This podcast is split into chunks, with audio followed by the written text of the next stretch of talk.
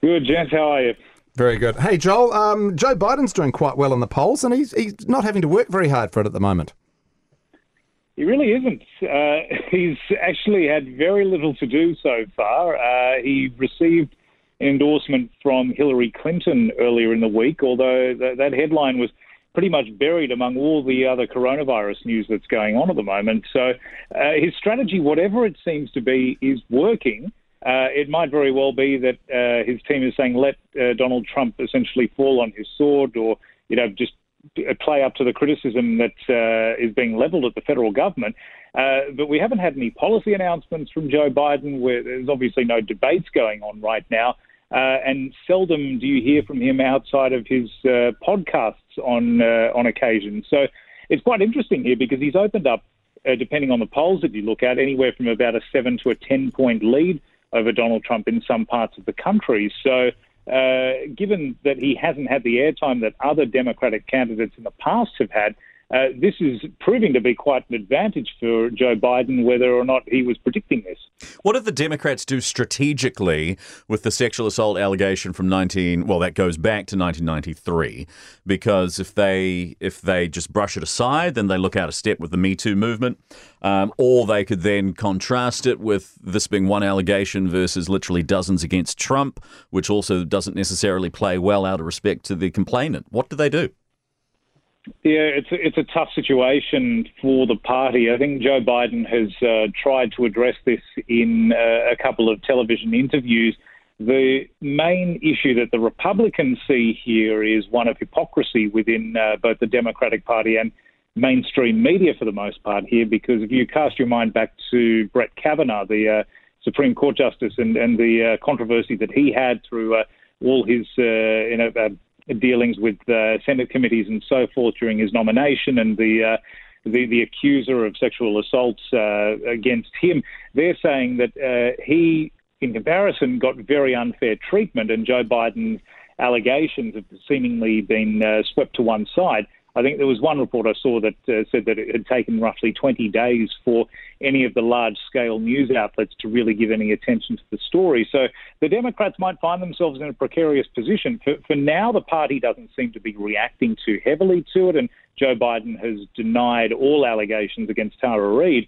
What will be interesting, though, is when eventually Donald Trump and Joe Biden go head to head in a presidential debate uh, because no doubt that will be brought up by the Republican side.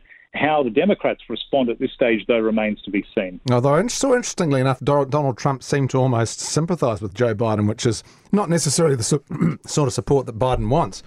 Um, now, the, of course, the president himself hasn't been laying low at all. Um, there's been a bit of controversy with some protesters, isn't there? Yeah, th- th- this has been an issue that has had a lot of Americans scratching their heads over the past few weeks. Uh, by now, I'm sure your listeners would have seen the images of protesters around the country coming out demanding ends to uh, the lockdown laws and so forth that each state has been implementing. Uh, what was most peculiar, though, was the president uh, seemingly encouraging them in some way, uh, criticizing them in one on one hand, but then saying that they have every right to do what they're doing uh, because of the American Constitution and so forth. That hasn't gone down too well with uh, some of the states who are throwing their hands up and saying, you know, one minute the federal government is rolling out guidelines on how we should be adhering to lockdown policy and how we should look to reopen the country. And on the other hand, they're getting encouragement from the White House to allow protesters who are seemingly ignoring social distancing guidelines to, to go about these protests.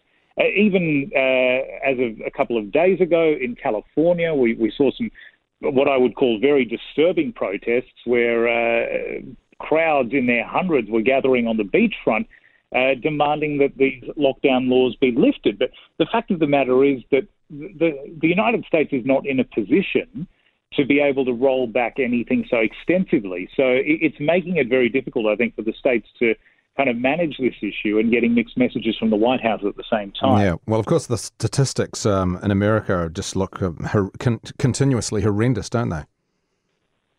They, they are. As of today, we're looking at 65,000 plus deaths in the United States alone, which is just staggering when you think about it. Here in New York, there were 300 people who lost their lives in New York State overnight, which is that that death toll is higher than most nations at the moment. And yet, the sad reality is that that, that is an encouraging sign for New York because it is way down on where those numbers were a week or two ago. So at least for, for New York State and others that are following suit, you know, they're, they're, we're on the downside of this curve, but the numbers are still, uh, in the words of uh, in, in the words of Governor Cuomo, still just unbelievably high and sickeningly high. We're still looking at 900 to 1,000 people turning up to hospitals with new coronavirus infections every single day in this state alone and uh, across the US. Those, those figures just aren't subsiding as quickly as some would hope. So it is truly disturbing to, to see uh, the level of infection throughout the country. But the good news in all of this is that the measures that have been implemented they are working, even if it is taking longer uh, for those numbers to come down.